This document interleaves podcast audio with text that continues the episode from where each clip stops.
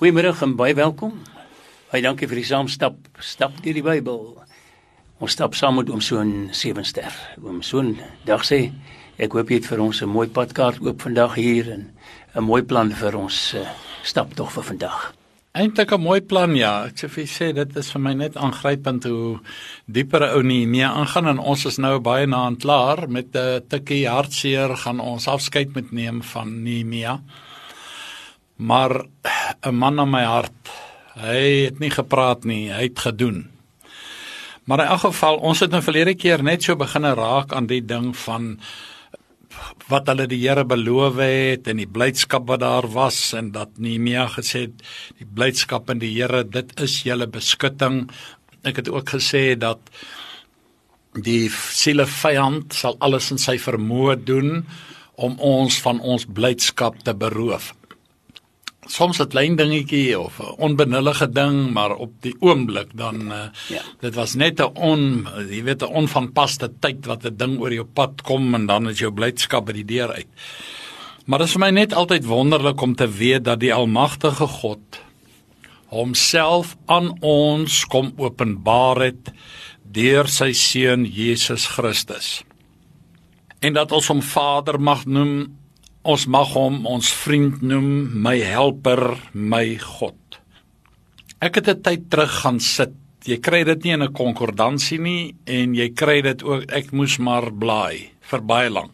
Ek het dit ingegee vir tik en ek wil kyk of 'n mens dit in 'n groterige plakket kan maak.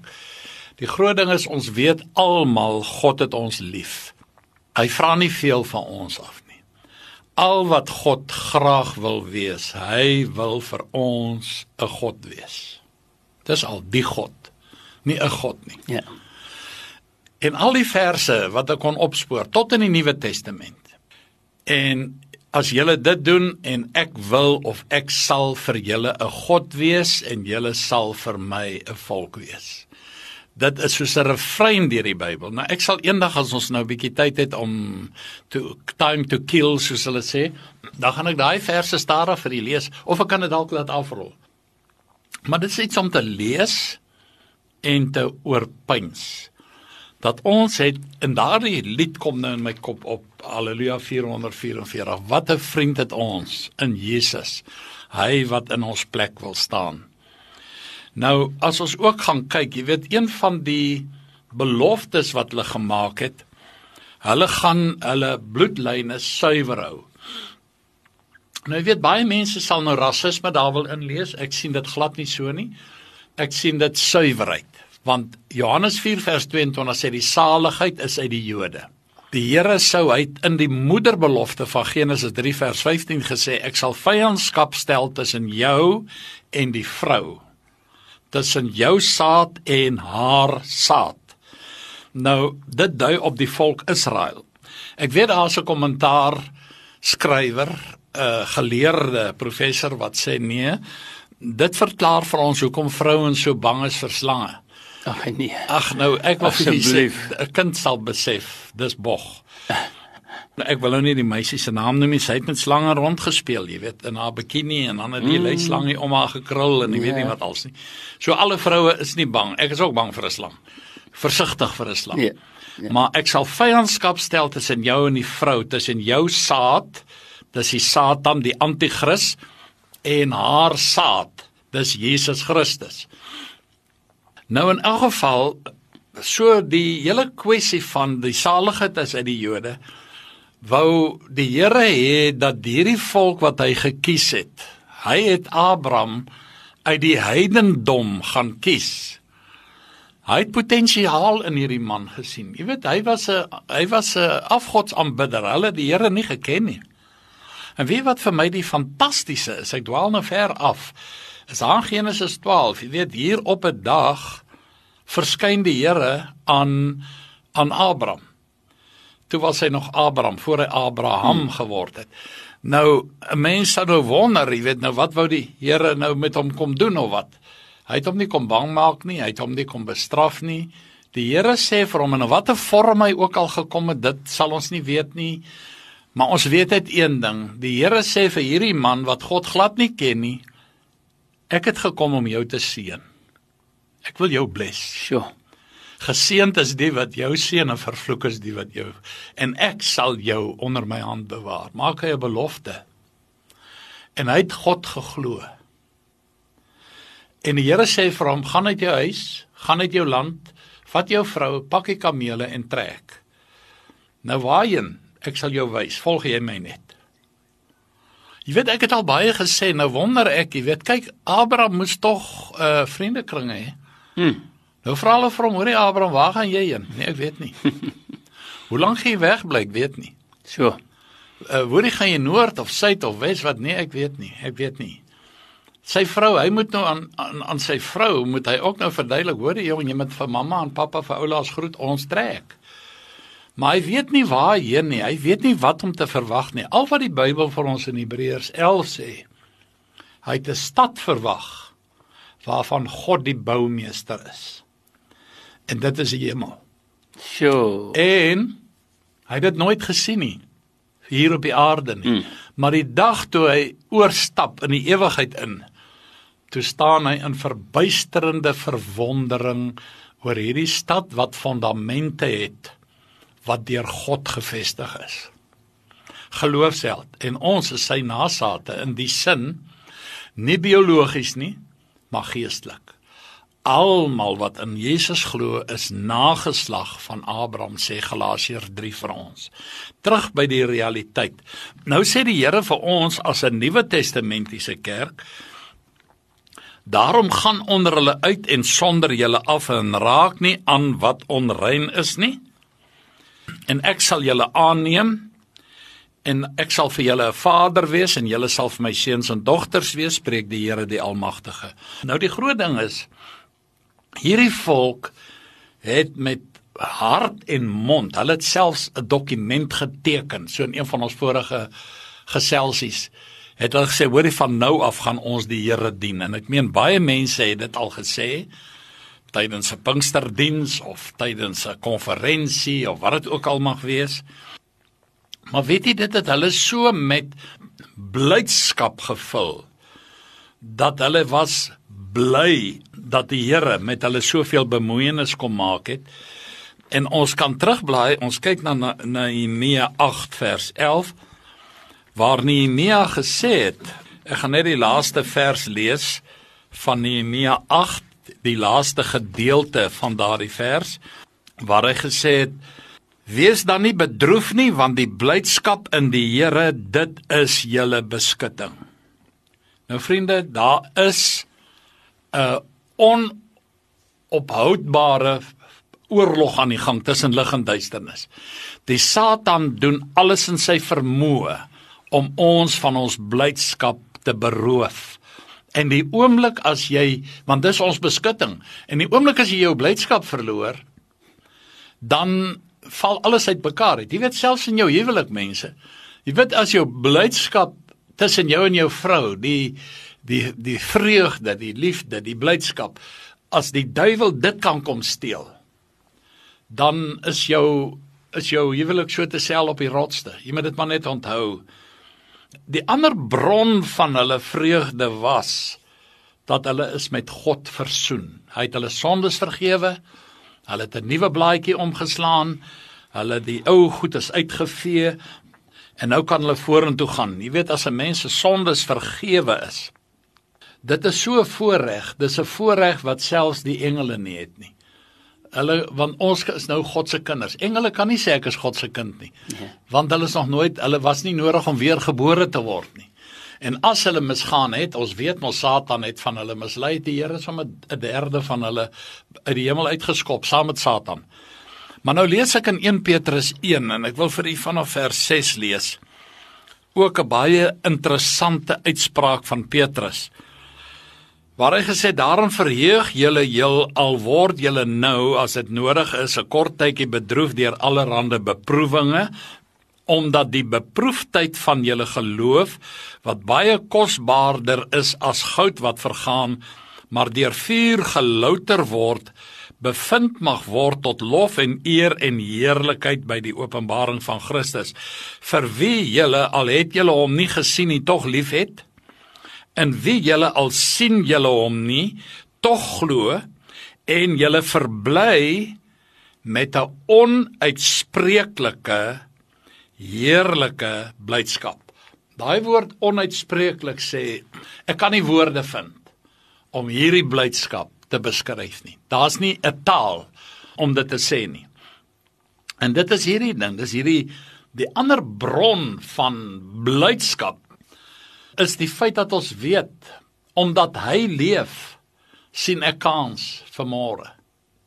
Maar nou is dit so vriende, jy weet daar is niks wat jou blydskap so verteer en aan jou knaag as onsekerheid oor môre nie. En daar's soveel onsekerheid in ons dag. Jy weet op alle terreine. Ek wil nie net sê op politieke terrein nie. Op alle terreine is daar onsekerheid. En mense gryp na strooihalms om sekerheid weer te kry terwyl die Here sê hy's ons anker. Hy's die een wat my sal anker. Ons moet ons blydskap beskerm. Daarom sê Paulus in Filippense 4 vers 4: "Verbly julle altyd in die Here." Hy sit in die tronk toe hy dit skryf. Sjoe. Hy sê ek herhaal verbly julle. Laat julle vriendelikheid bekend word aan alle mense.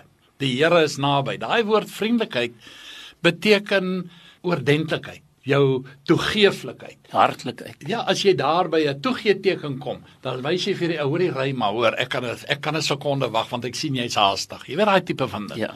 Ja. Oordentlikheid, ja, en hartlikheid, maar dis blydskap in die Here. En as dit tot jou deurdring, is dit soos 'n fontein wat opborrel in jou binneste. Maar as jy jou blydskap verloor, dan val jy in depressie en dit is 'n onding wat ek my vyand nie toewens nie. Depressie, donker depressie.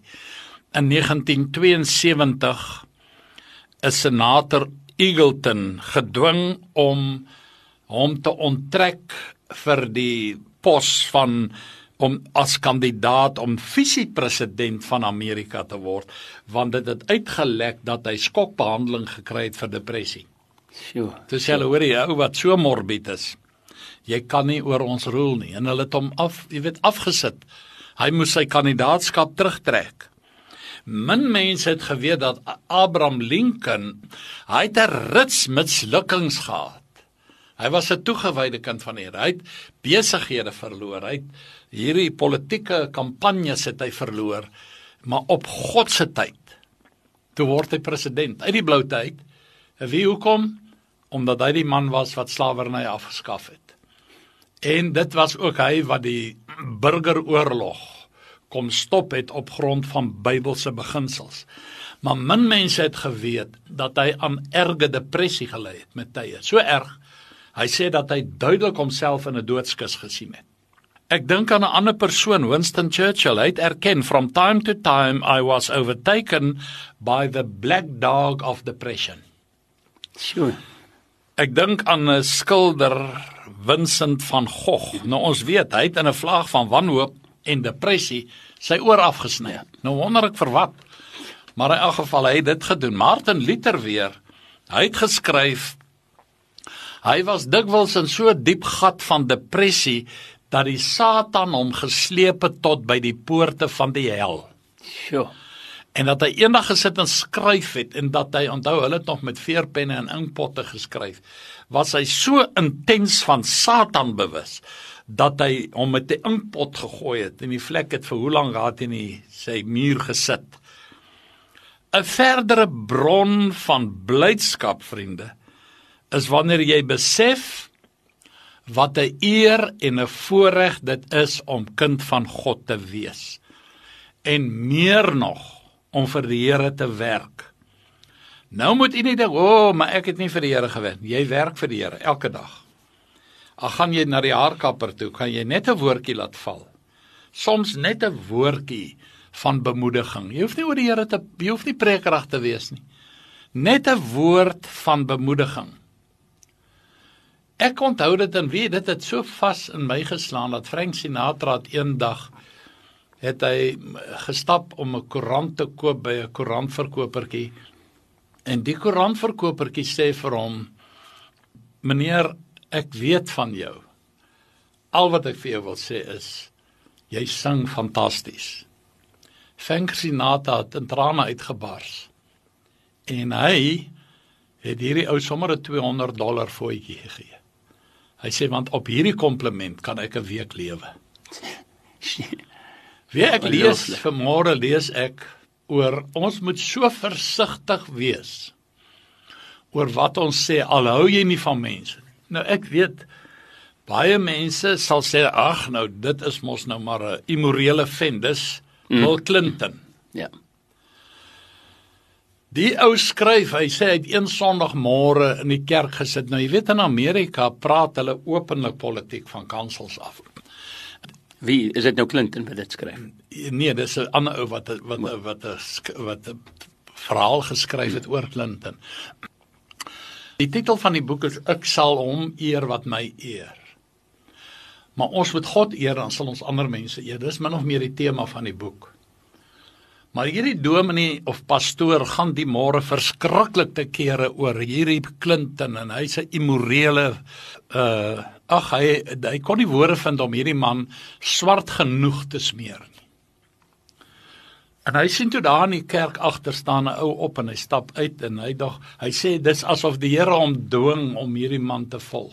En hy stap en hy kry hom in die ingangsportaal. En hy stel homself voor en hierdie ou sê ek is Clinton hy is die toekomstige president, maar hy is nog in die in die stryd om dit te word. En hy bars in trane uit. En hy sê ek het nie geweet ek is so vuil nie. En hy sak in mekaar. Hy daar 'n senuwee instorting gekry. Min mense weet dit. Hulle sê hy het eintlik daai môre kerk toe gekom om te hoor of daar nie vir hom 'n bemoedigende woord is nie. Mm, mm, mm. En toe word hy swart geverf.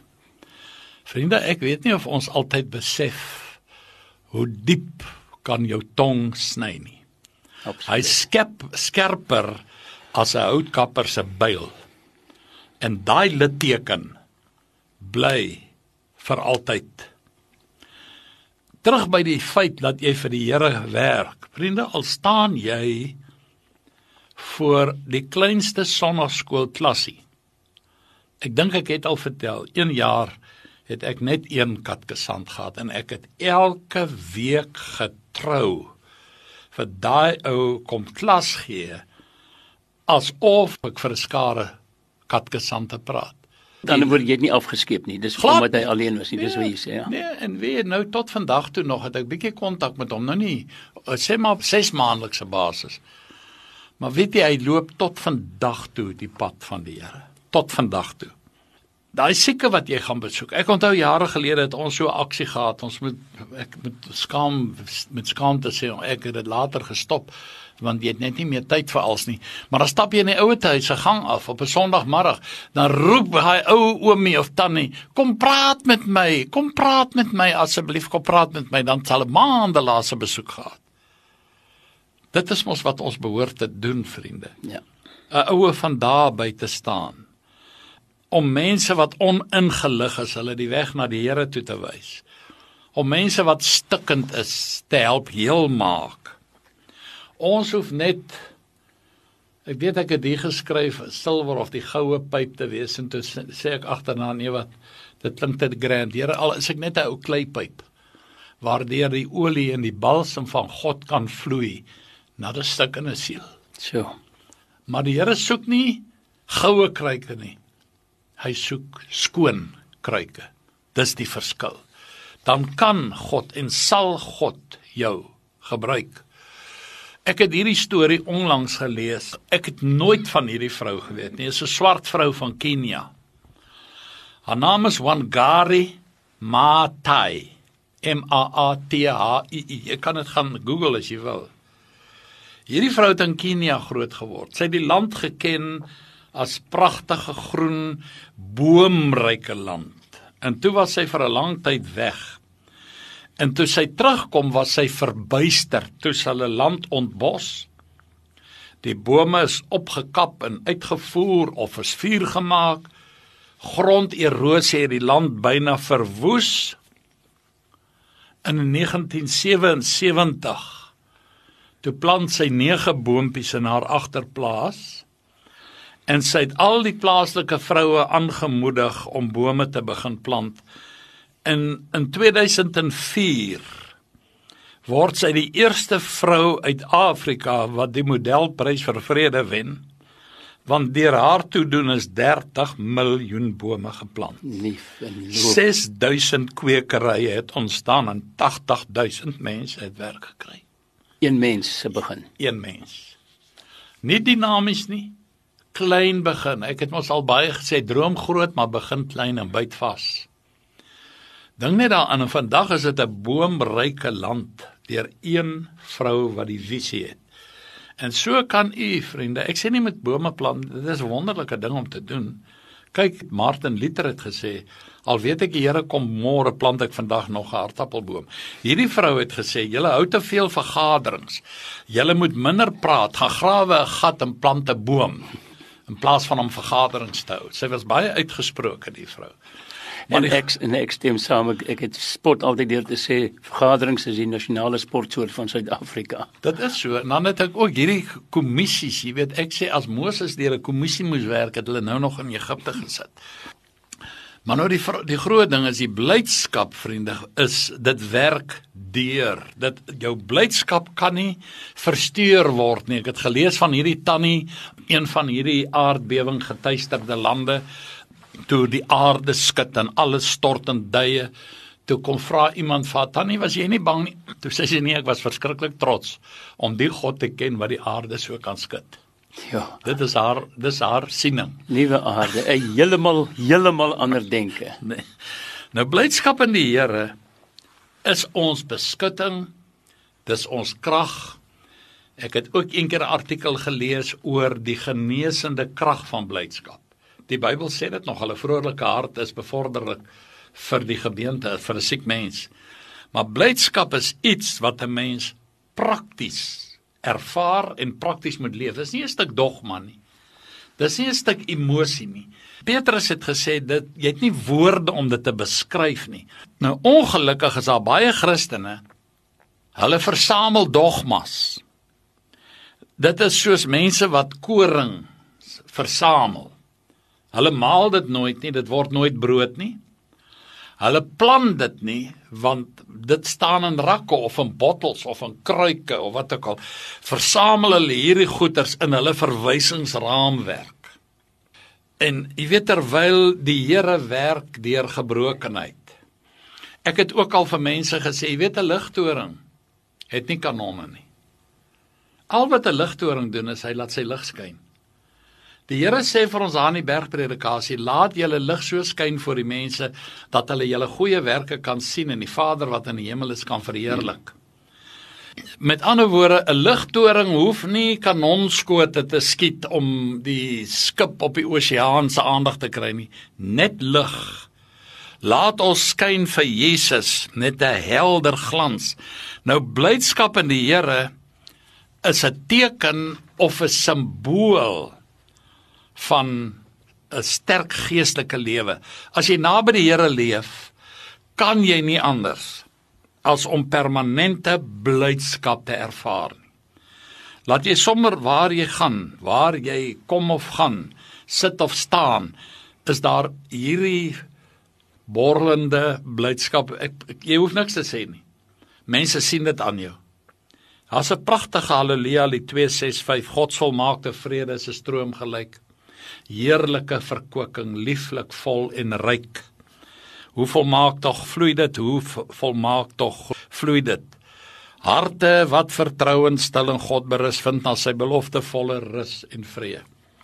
Nou jy weet nou is dit ongelukkig net so dat wanneer probleme kom dan is ongelukkig jou blydskap by die deur uit.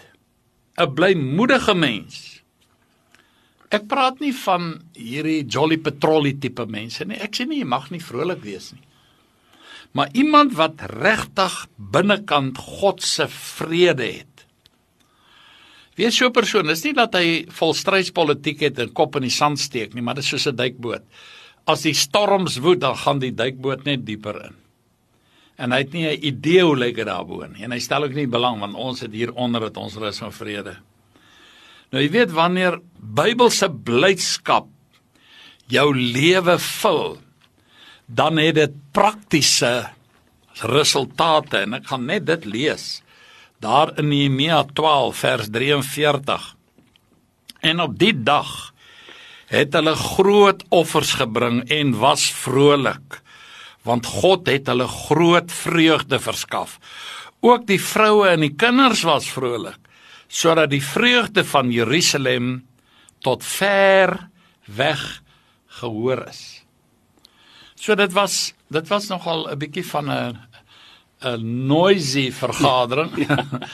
maar baie vrolik en wie hulle bring groot offers. Hulle het hartlik saam gesing en gesinne was bly. Tot die vrouens was bly. In daai tyd was dit 'n probleem amper. Ja, dit was, jy weet, hulle mag nie lag nie want dit is dis nie vroom genoeg of preets genoeg nie. Vriende, blydskap kan jy nie wegsteek nie. Nou, ek weet die tyd is feitelik om.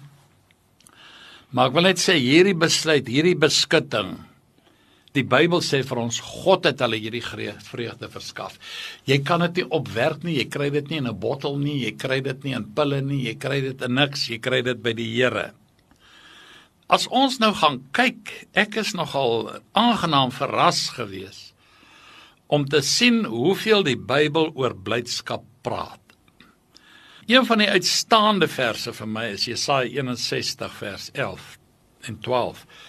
Ek is baie bly in die Here want hy het my toegedraai in die mantel van geregtigheid. Ja. Die feit dat ek God mag ken. En dan wil ek sê hulle het gehuil ook hierdie mense en dit was nie krokodiltrane nie. Dit was berou oor hulle sondes. Stuk 8 vers 11 tot 18 van Nehemia. Ek wil net dit sê vriende, God werk deur gebrokenheid. Hulle het gehuil en dit het omgesit in blydskap. Nehemia het die hele ry toe gestop op 'n kolle sê hoorie nee, ons blydskap is in die Here. En maar toe hulle gebroke is, jy weet, ek vat koring moet gemaal word voordat brood kan word. 'n Olyf moet gepers word voordat dit olie kan word. 'n uh, Druiwe moet gepers word voordat dit wyn kan word. Yster en silwer moet gesmelt word in in die hoogoond gooi voordat dit kan skoonkom. So gebrokenheid. U moet dit nie ontglip nie of wil wegkruip nie. Dit het ek vir julle gesê dat my blydskap in julle kan bly en julle blydskap volkome kan word. Dis Jesus wat dit sê. Johannes 15 vers 11. Vers 10 sê as julle my gebooie bewaar. Daar's 'n voorwaarde.